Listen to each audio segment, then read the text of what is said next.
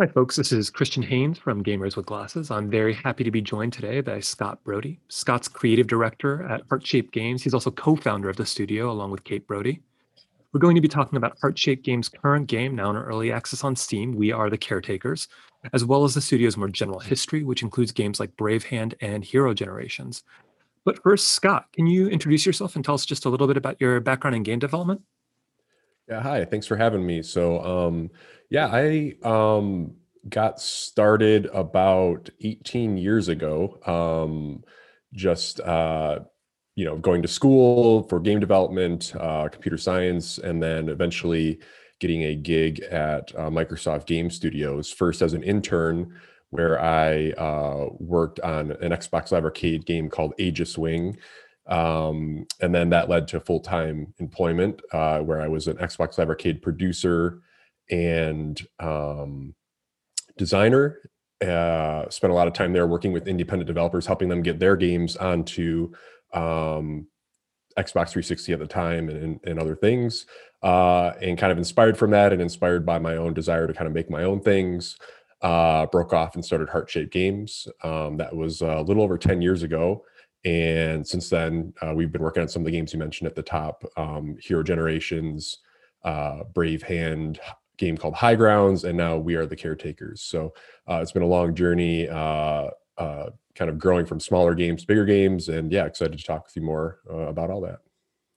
Oh, that's wonderful. So that's interesting. You have this kind of background already working with indie games even before you started your own indie studio, um, both as a producer and a designer. So that had to be, I imagine, some really helpful experience in terms of going out on your own. Yeah, absolutely. It was, um, you know, I think it had always been in the back of my mind that I just wanted to be more hands-on with development and and you know, uh, especially with that first experience being so great of working on Aegis Wing, you know, designing that from scratch, being able to release it, and just trying to get back to like working with a small team uh, and and building unique um, original games. And so um, seeing other developers do that, both with team sizes, you know, I worked with. Uh, you know, I think at one point I had like 12 developers I was working with at the same time. Uh, and, you know, th- those studios range from teams of two to teams of 20. And it was really very valuable to see um, those specific studios and how each of those handled challenges in different ways, and just seeing games released through the whole life cycle, you know, from from concept to to release. And so that was definitely very valuable, and I definitely learned a lot from those folks, and definitely, um, you know, built a small network of, of people who could help me, you know, and still sort of are are uh, helpful guides as uh, as I'm now running my own studio. So you've got this kind of rich stock of experience uh, producing as well as uh, designing and programming. Uh, and you think, okay, now is the time to go out, uh, start your own studio. Uh, what are some of the challenges? What are some of the obstacles? What are some of also the sort of advantages you already have in your mind in terms of starting up the studio from your experience? Yeah, I think uh, you know the from that time when I started till now, obviously they're they're very different kind of landscapes. Um, so I can kind of speak to then and now. Um, I think back then, I think what really sparked me feeling like I could actually do it was um, looking at some of the smaller Flash game developers. Actually, um, so um, what was the? I, am almost forgetting the name now. I was like an incredible machine sort of game. I, I don't know why I'm blanking on it at the moment. Um, uh, it's made by the Northways. Um, but in any case, uh, there were a couple of games coming out in the Flash game scene that were doing well, made by small teams, and it felt like okay, that's something I can accomplish, uh, and that I could do on a small scale, and hopefully then look for ways to scale it up. Um, and so I think I have, uh, you know, I, I, looked at the practical side of it, right? Of I okay, I think I can do this, and then I just felt like there was a need, both personally and then a need in the market for games that had more of like a personal touch that were based upon uh, you know those uh, personal experiences where a lot of commercial games at the time with you know some some rare exceptions were more generalized popular casual type games or or big budget aaa things that were were more about the moment to moment experience and less about maybe uh, touching on these these other topics. Um, I think flashing forward till now, um, indie games are doing that you know in spades. It's it's it's a big part of what differentiates indie games from some commercial games. And i and i've been really inspired to see how what indie games are and how they've grown um, so now i think it's really more about standing out uh, and finding ways okay how can you do that on maybe a, large, a slightly larger scale or do something different in a way that can stand out with this giant flood of indie games and, and, and games uh, you know across mobile across pc so i think um, that's kind of been the um, the overall arc of the studio and the different challenges of, of running it. No that's really interesting. I you know we were talking to uh, jesper juul recently who's a scholar who looks at you know history of indie games and one of the things he talks about is that kind of like chart where that uh, kind of movement in indie games away from primarily focusing on mechanics and kind of not just bringing back older mechanics, but experimenting with kind of twists on mechanics, and then into focusing more on the autobiographical and personal, and then maybe more the political. And it's just interesting to see your studio sort of at the forefront of that. Kind of, you know, even in your, uh, you know, one of your, I guess, slogans or mantras uh, is that you want to make memorable uh, and meaningful or meaningful and memorable games. And I, I, guess I would ask what that means to you, not just as a kind of philosophical statement, but also is there a practical element to that um, in terms of how you recruit, in terms of how you bring people um, on board as team members? Yeah, that's interesting about the recruiting piece of it. Um, in terms of like the philosophical piece, I think it like one of the things I think about a lot when I'm designing a game is like, what are these like memorable moments? What are the things that are going to stand out and stick with the player after they're done playing? And I thought a lot about, you know, towards that idea of making personal games. I I wanted to build games that could create connections both while they're playing it, so they're they're sort of learning and growing and thinking about a topic. But then there's something that will stick with them uh, afterwards. And uh, I think the best games that that I remember have some quality of that, whether it's something sort of superficial, um, that just like, wow, that was just a great experience. There was a great social experience I had that sticks with me.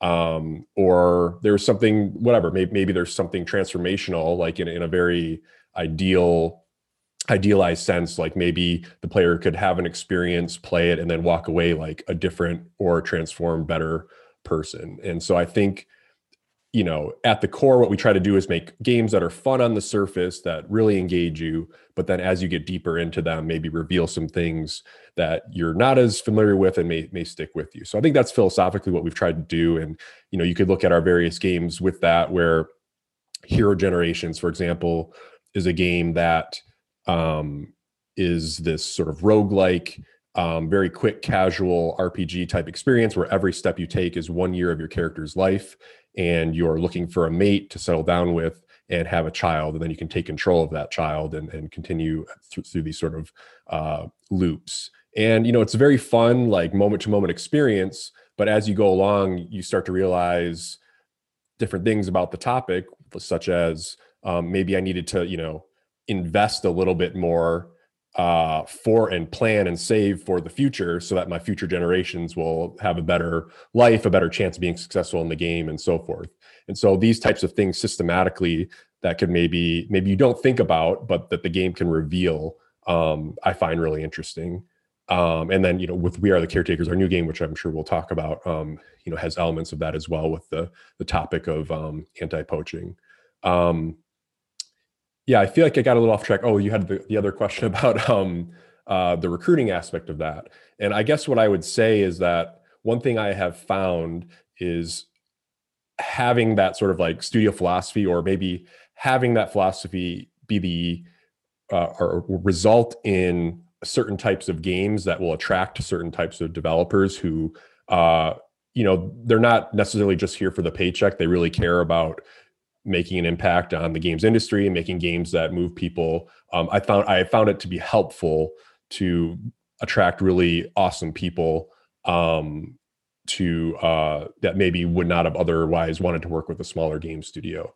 Um, so I have found that to be an interesting side effect of the games we make uh, is that we've put together really awesome teams uh, with you know diverse people that uh, really um, has made for some fun development experiences where we learn a lot from each other just making the game, you know, as well. That's great. And so, in terms of studio size, do you have like a certain number of standing studio members besides you and Kate, and then kind of people you bring in? Uh, and then how do you decide kind of what scale to keep the team at? Yeah. So um, from the start, we've actually been a remote studio, which I know has become uh, much more uh, common these days um, for obvious reasons. But um, so we have been able to kind of bring people on from all across the you know the country or the globe even with with our latest project and um yeah I, i've uh we we've tried to structure things like from a project basis and what that has allowed us to do is bring in the right people for the current project and we can allow people to move on if they're not as interested or they can they can stay on with us and help develop what the next thing is. Um, so we, we've tried in the past to, to work on smaller projects that were more design focused that helped reduce sort of like the cost to make them, but hopefully uh, result in like highly replayable games uh, that can be accomplished by a small team. Uh, that has changed with We Are the Caretakers. So our our sort of standing team is still, you know, Kate and I and a couple of uh, regular contributors, but we have grown to have uh, up to eight to 10 people on this last project. Um, and again, the, most of those people were here for the, the whole time, but we were able to bring in specialized folks to help us with, you know, um, some of our world building, um, you know, some programming tasks and so forth. So we've we've tried to keep it flexible because our projects, you know, are very different, uh, and I think that has served us well for the most part. Yeah, it seems like, you know, when I'm doing interviews with indie teams, that one of the key uh, sort of viability tests is that kind of flexibility, mutability when it comes to the team, ability to move from development into pre-production without, you know, too heavy of a load on you and being able to kind of swivel from one thing to the next. So that's interesting to hear you talk about that. Um, it definitely seems like we are the caretakers, which I want to talk about in more detail in a moment. It seems like that's a kind of scale shift for you guys. It, eh, like you're kind of scaling up uh, for that project. And I wonder what the decision behind that was. It's also the first time where it seems like mobile maybe is not like the key focus of development and so, what was behind that? Did that just feel like, okay, the studios had a few games come out, we're ready for this? Uh, was there another uh, factor in that decision? Yeah, I think there are a couple factors. Um, I think one is that we, you know, um, early on we were able to get a little bit of funding. So in the past a lot of our games have been self-funded or with Hero Generations we were able to do a kickstarter that was uh, you know had a had a modest successful kickstarter. Um, so some of it was you know okay we have some ambition and, and we we have maybe uh, some additional resources. So let's th- let's let's allow ourselves to think a little bigger. But um the i guess strategically you know from the studio standpoint was you know with the the, the last game i made before we are the Caretaker's Brave Hand was like the smallest game I've ever made. It was a mobile sort of card game, uh, solitaire variant, I guess, in a very loose sense of how to describe it. Um, and it was just really hard to, uh, in this sea of games that are released on mobile and and and just with you know i'm sure you've you've talked about this with other guests before but you know just how many games are released on steam every year and so forth it's just it's become a very different marketplace to go into. So um, scaling up uh, in a in a way was a way to possibly stand out or or or do some things to um, yeah help help us kind of rise above the fold. And we we think we do that from a design standpoint, but I also felt that you know uh, a 3D uh, game. Um, uh, a, a, slightly larger scope, things like that um, might help us uh, reach an audience where where maybe some of these smaller games would be easier to forget. So that was that was sort of the like the the core thing uh I guess to, to start outside of like the design considerations of, of what a bigger game means. Has there been a kind of PR and marketing shift on that level too? Obviously, those considerations are becoming bigger and bigger. I just I think of, for example, like Twin Motion, who made Dead Cells, and the way in which actually they kind of integrated an American uh, PR and marketing uh, person into the development process from the very beginning when it was at early access, which is, you know, it's like that's a move that I don't think every developer would be comfortable with having that direct kind of back and forth between an independent marketing uh, agent. But at the same time, like you're saying, there's this kind of need to navigate a market that's, if not saturated, at least really, really crowded, whether or not we're talking about that Steam or Nintendo eShop or whatever.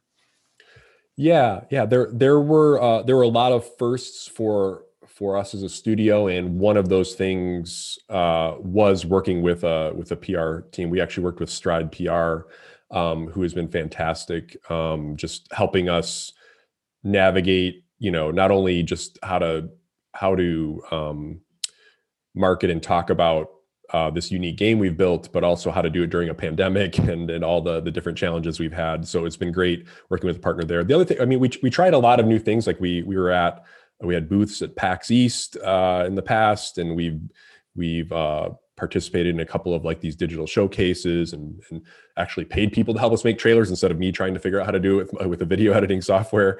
Um, so yeah, there was definitely a little bit of thought of uh, ahead of time of like, yes, we, we actually need to like treat marketing and PR as like a just as valid a piece of of making a game as as any other discipline um, this time around. That's great. Uh, so I want to talk uh, about We Are the Caretakers, which I've you know had the pleasure of playing some in early access uh, for the past week or so. Uh, and maybe to start off, we can just have you describe a little bit what you think the game is about, uh, what the key mechanics are for you, uh, just what the game is. So we are the caretakers. Yeah, so we are the caretakers is a uh, Afrofuturist sci-fi squad management RPG, um, or maybe a, we we like to also call it like a roster management RPG, not unlike something like an XCOM or Darkest Dungeon, where you have this collection of characters with different classes, different traits um, that are trying to protect a planet and the endangered wildlife specifically um, on that planet. Um, by going out into the field and protecting them from these sort of sci-fi poachers and eventually uh, you you quickly learn there's also an alien uh, element to the game as well so you're kind of this like secret protecting uh, group that goes out and and uh, is trying to protect um, on a number of levels. So you have this HQ that you're at where you're able to take your roster and form them into squads of six. Uh, then when you go into missions, you uh, send multiple squads out into the field to scout, um, look for animals, meet with communities, uh, find items, etc.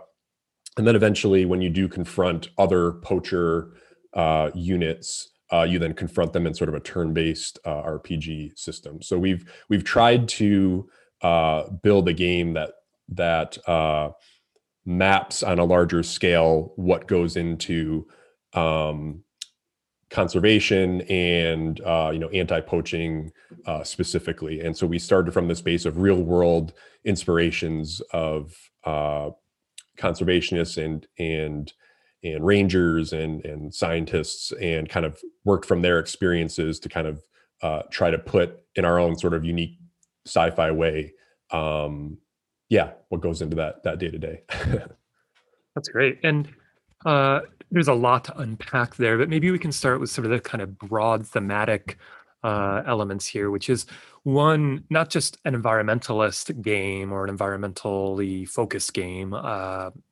which is actually something we've been writing a lot on the site about, but also more specifically, uh, a game about poaching or an anti-poaching game. Uh, although an anti-poaching game that wants to actually think about why poaching occurs as well, from what I can tell. Right. Uh, so, how did you guys come to that?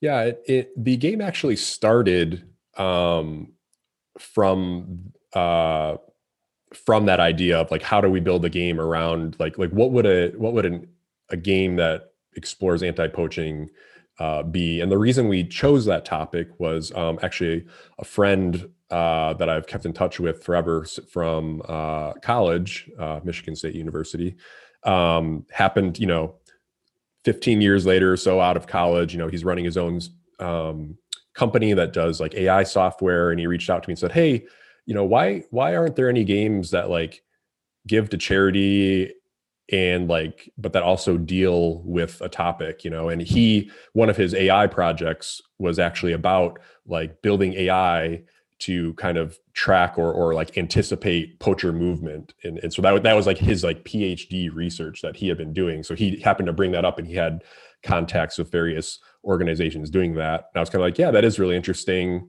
Um and so we kind of just batted that idea back or back and forth. And and you know from his connections kind of helped okay let's let's maybe make this real and and try to find you know a little bit of funding and so forth so it really started from just this conversation with my friend and and trying to combine our two loves of like can we make these like meaningful games and you know his his background uh and, and that's really where where it started Oh, that's really interesting. Uh, and so, was this friend also involved in the development of the game, or mostly just conversations at the initial part of it? No, he's he's actually so he eventually became part of the uh, helping with some of that you know initial seed funding, and he is uh, actually you know as he's been kind of advising, also doing a little bit of programming and just kind of you know just us being friends. It's but it's it's not like uh, not difficult to kind of loop him in and, and give him a reason to contribute. So um, yeah, we've definitely benefited from his uh, his AI programming as well. Oh, that's really great. So one of the things that I just wanted to flag is name, that, I'm, I'm sorry, his, his name's yeah. James Pita. I should probably say his name. Yeah. Yeah, there we go. I hope that has that. James Pita. Great. Yeah. Uh, thanks, Scott. Um, so one of the things I just wanted to note about the game is that 10% of the revenue uh, is going to Wildlife Conservation Network, and it sounds like that was something that was that kind of baked into the beginning of uh, the development process. In other words, the idea was already there. And you mentioned seed funding. Is that so? Is that a back and forth relationship? Were you getting kind of grant funding uh, from conservation institutes, or how did that work? No, yeah, we're not we're not funded by the uh, conservation organizations. They uh, we ju- we just got sort of uh, fundings from all over, but it's just you know like angel investors basically from from okay. contacts and so forth. Yeah, um, was was that uh, starting with James's you know connections and going from there. Um, but yes, baked into the the initial kind of design talks was yeah, we would love to make make a game that is deeply about a topic and then uh, directly contribute to kind of make an impact there. And so um, we started with yes, we'd like a charity partner, and then through lots of conversations, uh, we eventually got in touch with Wildlife uh, Conservation Network (WCN), uh, and they kind of became our official uh, partner. So yeah, we're, we're giving 10% of the net revenue from the from the game to to them, and specifically they are directing it because uh, the the main species in the game is something that's called the ron, which is sort of this amalgamation of rhino behavior and elephants and a few other species. Um, but we so we are um, our our contribution is going to their rhino recovery fund. And we we've been starting to post a little bit about some of the specific work they're doing and some cool videos of them out in the field. So uh, it's been fun to kind of work in both directions. So we were able to kind of take people who are interested in in the environmental and conservation and um, animal protection side and bring them in and say hey here's this cool game about something you love. And then help game players just we've made a fun you know uh, what we think polished uh, strategy game that can maybe reveal and bring some game players into a topic that they may not normally be thinking about. So it's kind of been fun to kind of uh, educate in both directions. Yeah, that's great. I appreciate that term education there too. And and uh, and uh, one of the things I think you point out there is when we think about the way a game might educate us, we sometimes just think about the message of the game or what the mechanics of the game can show us. But it's interesting to think about the kind of meta game, the surrounding it, the kind of platform that a game is built upon, which in this case includes not only charitable uh, donations, but also, like you said, a kind of uh, message campaign as well, which is really interesting to see. And we'll make sure we link to that uh, as well um, in the podcast. Uh, so, one of the notable features of the game, and I mean, it's actually really striking and stands out right from the beginning, is that Afro-futurist aesthetic or art style, artistic tradition that it's embedded in uh, the traditions obviously become very popular, uh, not just with the success of something like uh, the Black Panther film, but also even before that, with I think everything from uh, Janelle Monáe's music videos, like for Many Moons, uh, Okorafor's mm-hmm. fiction, uh, like the Binti trilogy, uh, Nalo Hopkinson's work back in the 90s, N.K. Jemisin's Nebula and Hugo Award winning fiction. Uh, one could go on, and I won't keep going on. But what drew you to that environment? Uh, and what made you decide to do something that has been done before. Uh, it's not absolutely new. Uh, I'm thinking of the film The Space is the Place, for example. Uh, but to have an alien setting as well as uh, to embed Afrofuturism, because there could be a kind of like dissonance there, but I think it works in the game. And I'm curious what brought you to do that.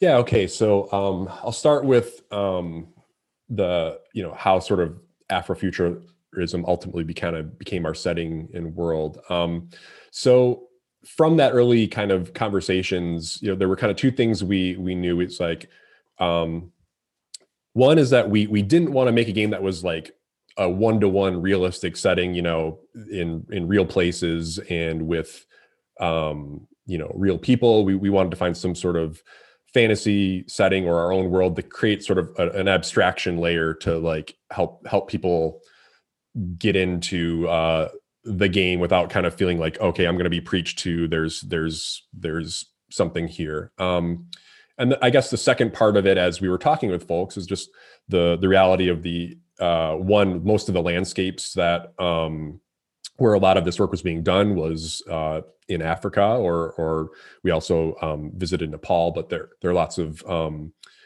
places around the world like that, and a lot of the people doing the work were people of color. So um, ultimately, um, we just felt like it was the most authentic kind of representation of what we were doing, and, and wanted uh, to make sure that that game kind of honored the real world people um, that we were so inspired by. Um, and then I guess lastly, um, uh, very early on, uh, our two main collaborators, um, our narrative director, um, Xalavier Nelson Jr., uh, and Anthony Jones, uh, our art director, came on. Uh, and really, from their uh, sensibilities and just their perspectives, really helped build the early concepts that just kind of leaned right into this. And we were all obviously at that time inspired by Black Panther and and uh, Nnedi uh, Okorafor's works in particular uh, on the narrative side. Um, so uh, so yeah, we just uh, there was a synthesis of like again our research and the the strengths of our team to kind of land on this uh, kind of unique setting for a game. Um, yeah, and then um, I guess the what was the second part of your question? I was very interested. That in was just, yeah. Sorry, there was it was a bit dense. um, but no, it's great. And I want to come back actually to some of the collaborators um, in a moment. Yeah. But one of the questions I had was just bringing it into an alien setting. Obviously, right. you know, uh, we could look at Binti or something as precedent for that. Even the old film uh, "Space Is the Place" and space travels involved there, as you can probably tell from the title.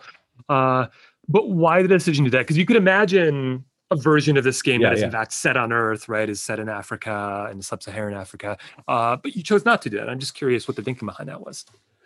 Yeah, so I think there's um, there's again there's an inspired thing, and then there's just like a design mechanical thing. Um, so on the design side of it, um, I think we really wanted to just create like an overall like mystery and something that immediately reveals like hey, there's a bigger world out here that we need to consider versus just our little bubble, like a literal bubble in the game. You have this energy barrier that's protecting your society uh, that comes down very early on. And we just wanted uh, a mechanism of like a, a, mystery and this like greater presence that you need to like figure out about. Um, and to us, what this was modeling was how, like, I think when you think of poaching, uh, you kind of think of the ground level, right? You think of uh, someone going out usually with a gun to try to shoot an animal uh, and you think well maybe it's just this person is evil and they're they're out here you know doing this or maybe uh, less evil they're just trying to feed their family and they don't care about the bigger picture what have you. But really what we were so fascinated by was that like there's all these outside organizations that are driving the demand for poaching. So there's uh, you know these these markets for wildlife trade, illegal wildlife trade that are not based in the areas at all where the poaching is happening. So it, it might be, you know, a lot, you know, China, Vietnam. There, there are these these known sort of like uh, markets driving the demand for this, and so we kind of created this very abstract idea of like there's this other um, uh, thing out there that's driving the demand. You don't know why, and they're not from where where we're at and so it was just sort of this way to like build a sci-fi mechanism to kind of represent that like outside interest and demand Um, and so we we just thought that was like a cool synthesis uh, of like this real world, um, you know, research we had done with how do we convert that into this like fun sci-fi thing. No, that's really interesting. It makes me think of, you know, um, in my day job as an English teacher, uh, one of the terms we talk about a lot is defamiliarization or estrangement, like trying to get people to see things from a different angle Right. by introducing some kind of swerve in it, right? And so it's really easy to say poaching is bad and have a message where poaching is bad, right? It's harder to get folks to look at something in a nuanced way. And sometimes the way you have to do that is kind of shake them out of their usual kind of everyday routines. And so introducing an alien setting and asking you to look at things from a different perspective is a really good way of doing that, it seems. Um, it also makes the game maybe more fun, right? Because if Yeah. the game's message is just this is bad and this is good, and there you go. Yeah, and I should have Um, led with aliens are cool and the specifically the designs of the aliens, you know, by Anthony Jones uh, are really cool. So we just thought that looked cool and fit fit all the other things I just talked about.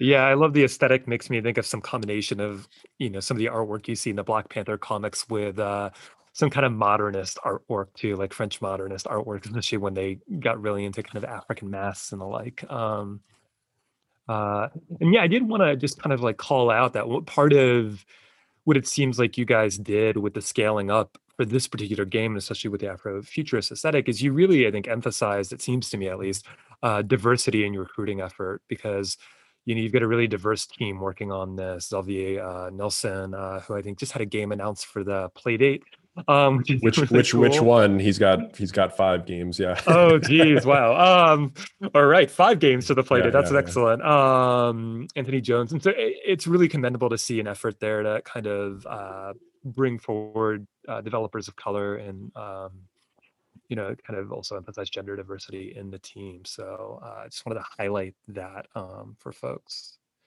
uh Yeah, yeah, no, I, I mean, a- absolutely was was a focus for us, and we were we were lucky to find such amazing uh, collaborators who believed in the project, and um, you know, we're at the core of developing it. Yeah.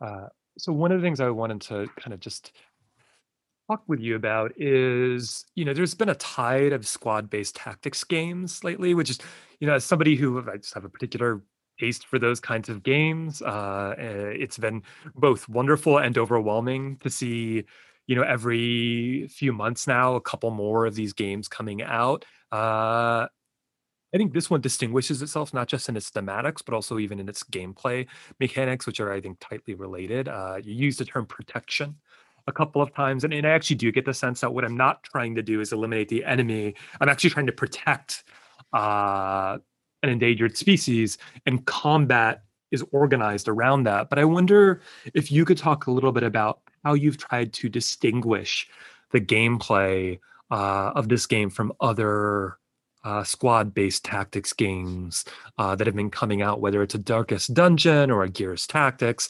or XCOM Chimera Squad or whatever.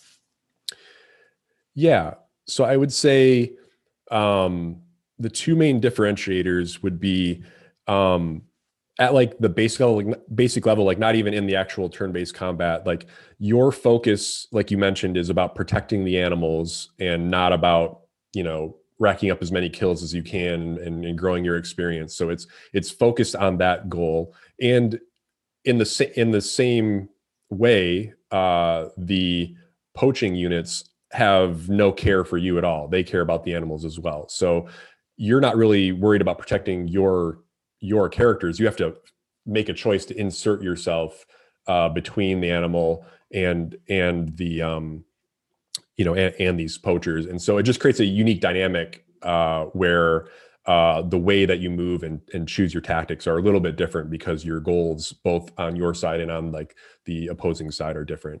Um, in the actual turn-based combat we we wanted to create something that was familiar but also different. So uh, if you've seen any type of like jrpg or traditional sort of squad setup um, you should know like the basic moves and mechanics and, and things like that. But um, fundamentally uh, we shifted things from like trying to take take out your opponent and just trying to like de-escalate uh, at, in the way that your squad makeup allows for. Um, so your goal is to wear down uh, the enemy characters either on their physical stamina or their mental will. Uh, and each, you know, different characters have differing abilities that allow you to target those two different stats. And then once they're at zero or a critical state, you can then use different sort of finishing moves and those moves uh, are very different than your traditional uh, ones. So, like the the primary one is that you can detain someone and actually bring them back into your headquarters. So after the mission, you can have a little conversation with them and figure out how to resolve that. And based upon who they are um, and what they've done, they have different resolution options with different strategic choices and so forth. So, um, and then there's you know more aggressive options where you can kind of wound someone and that moves them out of combat, um, but you might take a reputation hit to that. Um, and uh, I guess uh, you know counterbalancing to make all of those goals work, right? Of de-escalating, we have these uh, stats that sort of uh, are affected by every action you take. Um, so at at the like meta level, you have a reputation score. So if you're too aggressive, that reputation might go down.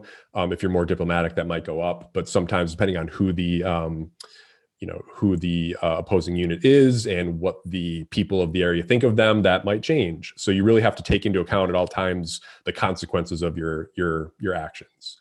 Um, and so we've just tried to build a system around this kind of unique dynamic of like going through and just using your best most powerful ability is not always the the optimal choice. And i found that very interesting. Um, and you know i think through early access we're still working out you know how to make that as interesting as possible and, and expose as much of that. But um, i think at the heart that's kind of what we've tried to do to to um, differentiate. So, you know two things that stood out to me uh, or maybe three actually three things that stood out to me uh, that distinguish it as well um, just to highlight it for folks is one there's a kind of real-time strategy uh, quality to the overhead map in the game. So you're you know, it seems like there's three sort of main parts of the game. There's you're at HQ, shifting between missions. Uh, so at headquarters, recruiting, uh, working through a research tree that busts your characters or your squad in different ways. Uh, you're in the field, an overhead map in which you're actually controlling in real time, or not exactly real time, but in accelerated real time. Uh, you know, at first just one squad, but you can actually have multiple squads uh, and in fact have to at certain instances in order to complete the mission in a timely fashion. Uh, this really produces a sense of urgency that, on the one hand, really threw me off at first, but on the other hand, I was like, oh, this makes perfect sense. I'm trying to stop poachers. And once I got the hang out of it, it produced this kind of uh, narrative tension that I really uh, enjoyed because I had to think about the clock. And you can pause it, just to be clear, you can pause the clock right. and think about what's going on, but it still has that tension. Okay, where am I going to put this squad where I'm going to move this squad. I need to take down these defenses first in order to get at this boss.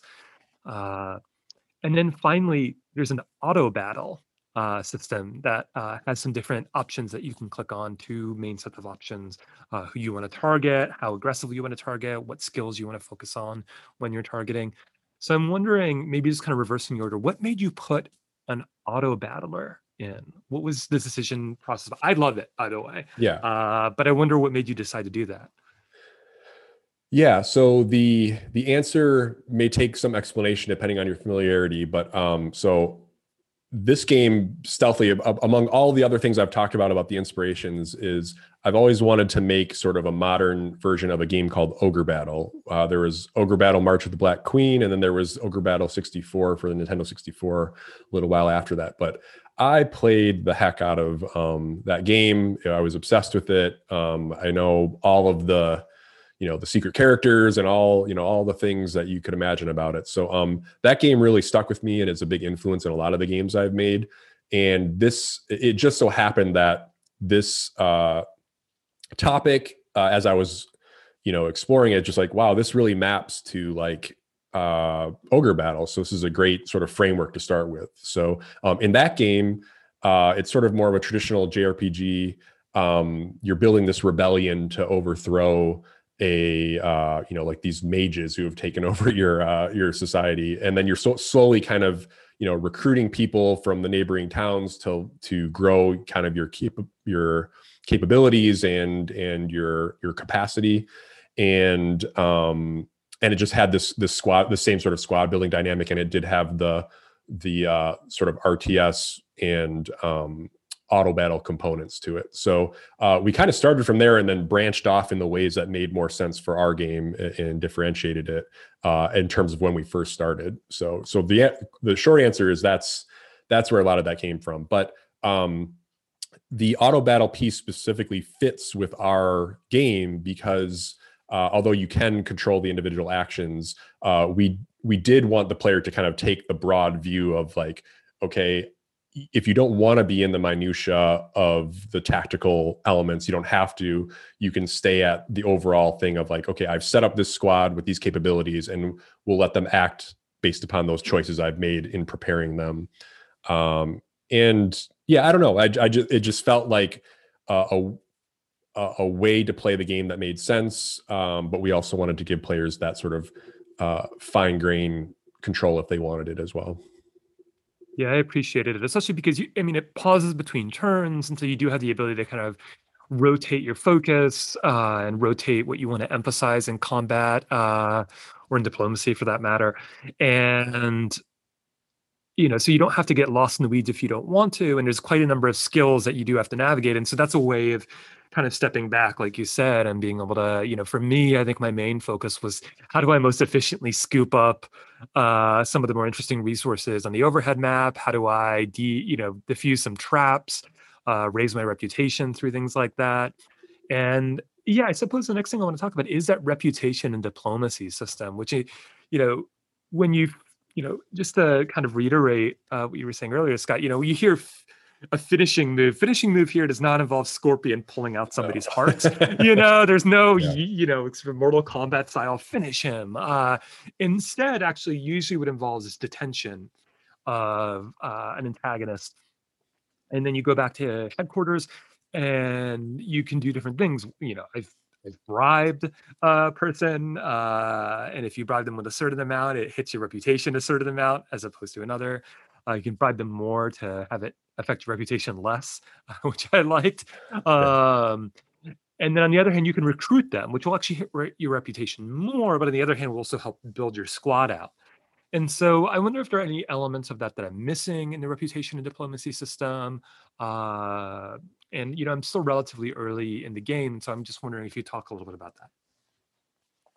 Yeah, yeah. The the the way that uh, again the reputation was like kind of a component of ogre battle but it really rung true when we um, started talking with people doing the work because you they're out there operating um, with limited resources in these giant landscapes uh, potentially put in dangerous situations and you don't always have the optimal uh, setup to always make the the right choice. So sometimes it's like hey if i don't like get a little more aggressive right now like this animal is going to die you know but that will look really bad with the local government or the local people because hey that guy is like the brother of the guy who's like the mayor of the town you know whatever. there's always like these interpersonal community dynamics that you always have to manage on top of it so i just really like this idea that you know you have to make choices between the short term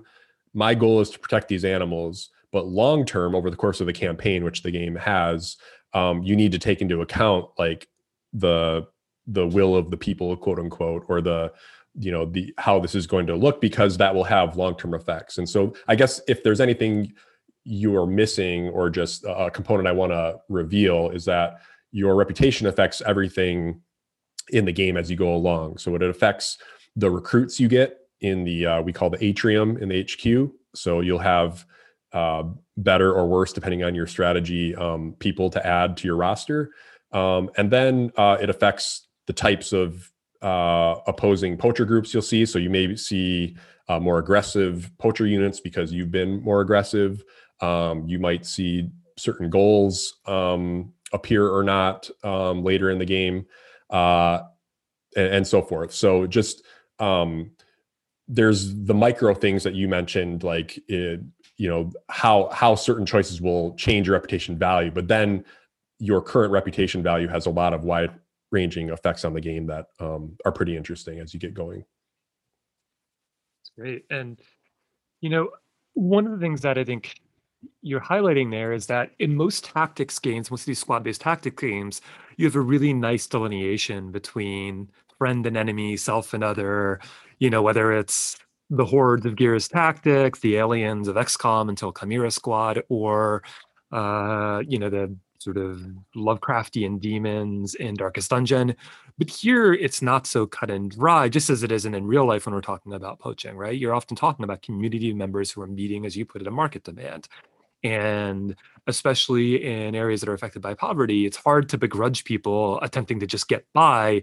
Even as on the other hand, you want to, of course, respect uh, the kind of biodiversity of the landscape. You want to protect species that can't protect themselves. And so it's nice that your game just throws you in the thick of it and lets us experience to some degree these kind of complex moral challenges that are involved in conservation. Uh, where sometimes it's maybe it's not a zero sum game, but on the other hand, there are costs to decisions.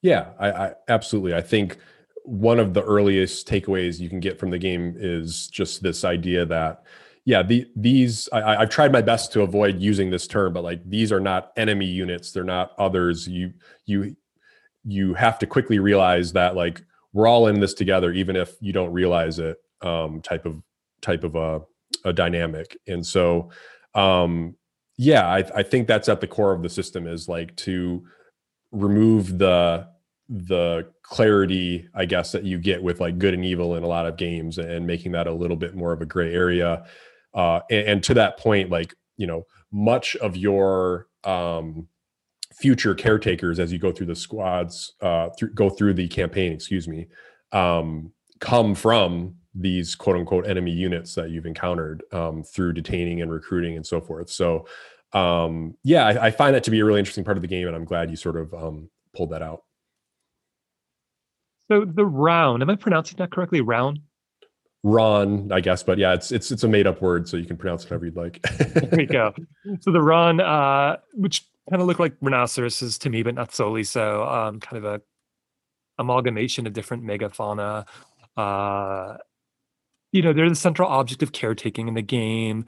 So I'm wondering what inspired both their visual and mechanical design and how the, you imagine them fitting into this environment and i guess how much of an ecology you've had the design surrounding them or how much of the kind of imaginary ecology the game is built around them?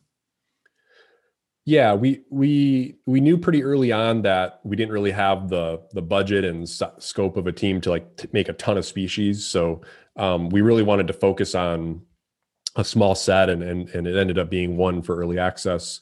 Um, and so we thought hard about you know what what gameplay needed and then what would be um, the the best species to kind of go with um, we liked uh, sort of rhinos as a base because they're this kind of like big majestic animal that uh, you you know you want to protect they're also uh, not a predator species so they're much easier to to maybe love on the surface.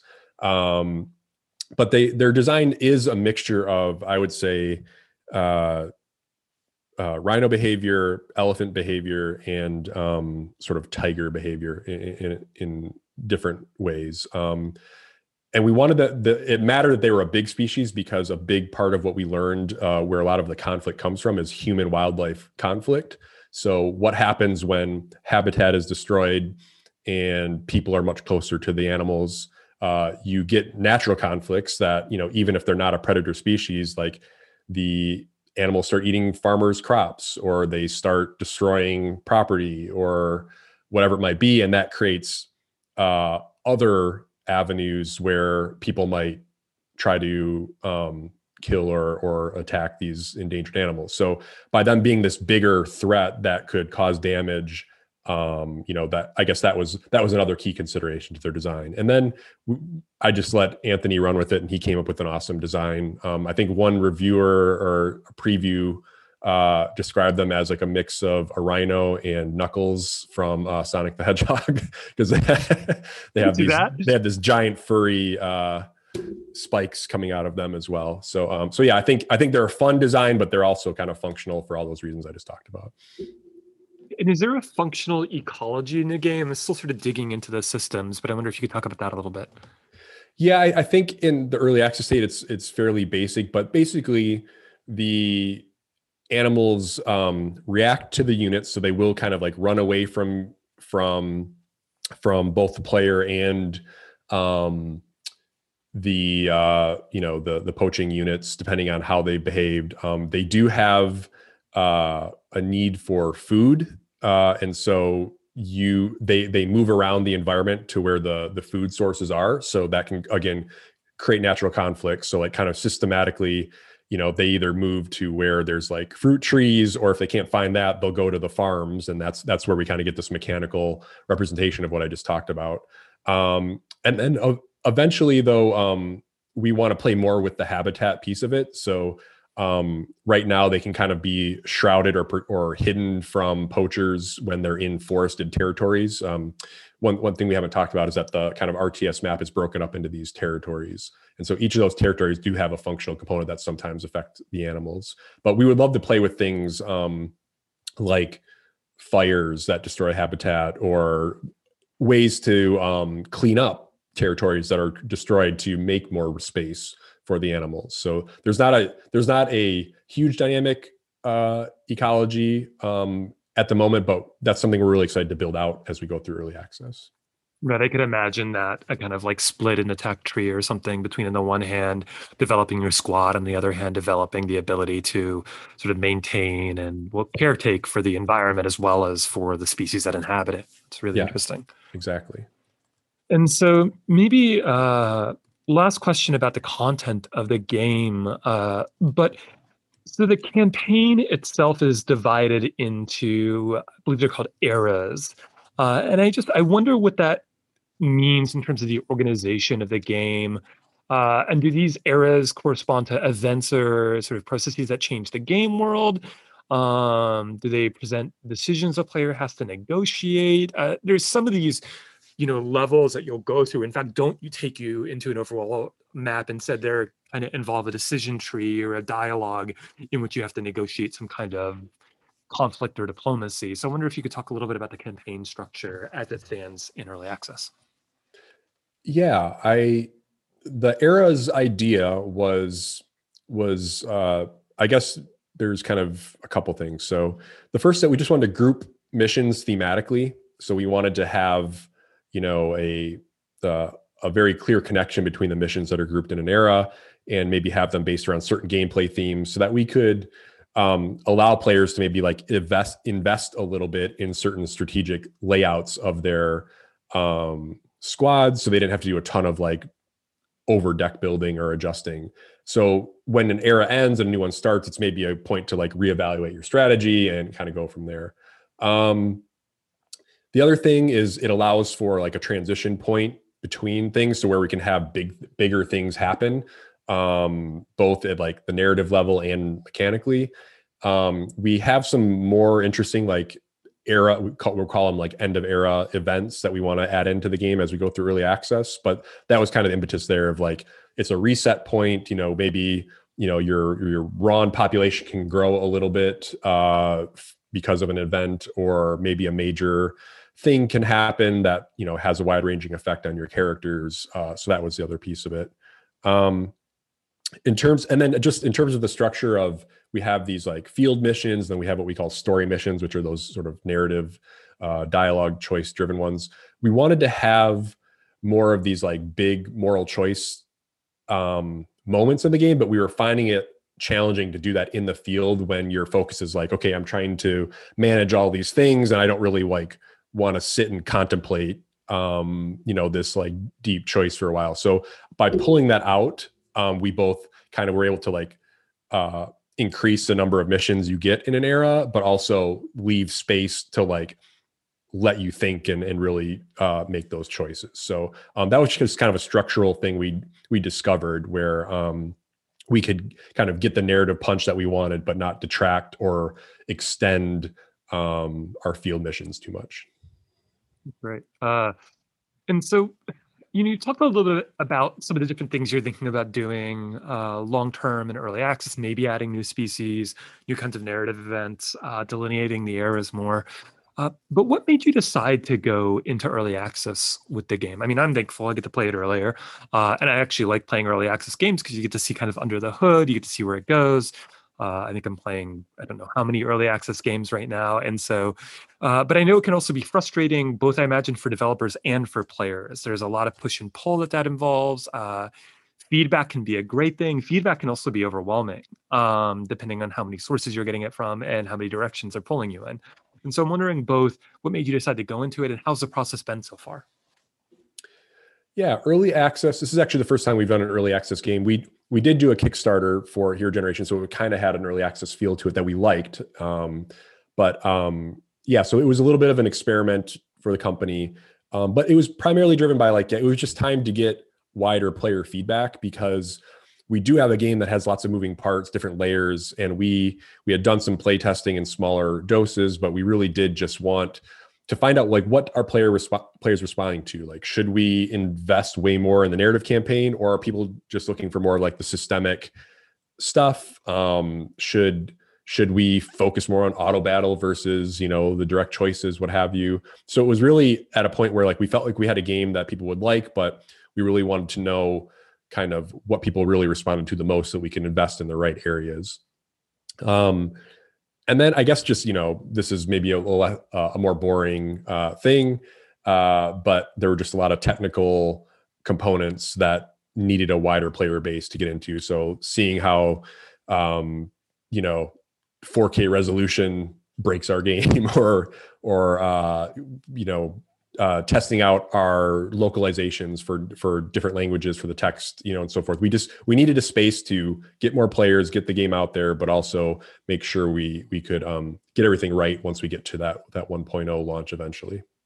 No that makes sense. I mean q&a is going to be expensive uh, and when you're a small team you know and you're doing a bigger scale game that's going to be on i mean the pc's one platform so called but it's really you know a lot of different systems a lot of you know especially now with people being in transition towards 4k and uh let alone 12k uh you know it complicates things uh, is there a 12k oh man i've been in a i've been i don't know. i mean i feel like i feel like with the you know when you're talking about the like ps5s and series x's series x's now they're talking about like you know getting up to 120 hertz and it's just like whose tv even supports that? Yeah. What am i supposed to be doing here um, I'm not buying a new TV for a console I can't even get anyway.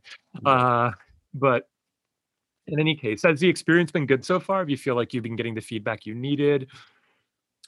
Yeah, I mean, it's. I would say there's been pros and cons. Um, I mean, I think the main thing is, um, yeah, I, don't, I we we haven't had a huge as much of a pickup as I would have hoped for in terms of like the groundswell, but we have we do have a nice player community. The reviews have been great it, like uh, my experience on Steam has not always been this way, where you get you know positive, uh, constructive feedback, uh, and so it's been great. We just we happen to have found the all the nice people on Steam, so I'm happy about that. Um, and yeah, we, we've learned a lot, and we've been able to um, address a lot of the technical issues, and we have been able to identify like I think a lot of people unanimously love the um, like the poacher detaining and management system and those choices. So we really want to balance that, add more variety, and and and make that like a more core part of the game. And we wouldn't have known that that that was such a a unique thing um, that that maybe the players have have let us know. So there've been things like discoveries like that that have been really great. Um, but yeah, I'm I'm excited to kind of um, you know, we, we've kind of regrouped after three years of development. Um, we've got uh, kind of our first major uh, early access update planned for later this month. I don't know when this podcast is going out, but we'll be working on that. Um, so yeah, it's, it's, it's been going great uh, from that standpoint. We've got like a clear roadmap, clarity, and what we need to do to, to get the game to where we want it to be. Um, so, so yeah, o- overall, it's been a good experience. Excellent. So, last question, uh, and to get a little broader about you know you guys and the industry and just what you see uh, specifically the kind of indie landscape as right now. So i suppose you know the best way to ask this would be just uh, what do you see uh, as some of the possibilities for indie studios uh, in the current industry? Not just challenges but also opportunities. Opportunities. Uh, and do you see any studios besides your own that are kind of embodying that or they're pursuing directions that you find really fascinating in terms of indie game development? Yeah, I think there are a lot of interesting trends right now that are really positive for indie developers. Um, I think what we're seeing are some of the like service-based um, uh, platforms that are out there now. So like the Apple Arcades, the Game Pass, those types of things. I think are you know, although they're curated, you know, they're really um, tailored to allow the types of traditional uh, indie games to kind of thrive. And so I'm really excited about you know what designing directly for something like that um, would be like. Um, and I think indie should be looking to those services not as like um, in, in a fearful sense. I think I think there's a one way to look at that where like it's okay, it's it's accelerating the race to the bottom, uh, so we're not going to be able to make any money. But I think it's a way to get a lot more people to play like unique quirky games like we are the caretakers potentially um although i don't i i uh unfortunately don't think we have anything like that lined up currently but i think that there are games like that uh that maybe like on the surface you're like wow there's a lot of things i like here but i don't know if i'm ready to invest you know 20 30 dollars in this but i'd love to give it a try and i think there's it's a great way for like indie gems to get uh, um noticed so i'm really excited about that um, I'm also excited to see some of the platforms lowering their their fees, which is fantastic, uh, like on mobile and other other places. Um, but yeah, I, I, I am optimistic that there's a lot more space for um, smaller to mid-sized developers. Um, and then in terms of like inspiring um, developers or other studios, I look towards there, there's so many um, out there doing cool things. Um, you know, I think of my, my friends Spry Fo- at Spry Fox. They're working on a game called. They just made a game called Cozy Grove, mm-hmm. um, which is a great example of just what I was talking about of a game that uh, you know has was fit perfectly for a service like that. That maybe um, would have had a harder time, you know, being sold for twenty bucks somewhere. Um, and I, I also look to a lot of like the bigger studios. Like I, I still at my heart like look get excited for you know whatever um, Gen Design, you know, the creators of you know Shadow of the Colossus and all that, or what what are they up to? You know, I I'm still looking at those like big uh, creative risk takers out there. Um, I I I hope that those games can get funded and you know get made more. I think that is where something like a Game Pass and those kinds of services are producing this space for maybe what you could call double A games sometimes, right? Or at least something that breaks the mold of the standard AAA shooter or third person action game, um, which are wonderful. I love playing them, but at the same time, they're certainly not the only thing I want to exist. Scott, thanks so much for taking the time to talk with us. This was really enlightening and a lot of fun. Yeah, I agree. Thanks so much for having me. Uh, it was it was my pleasure.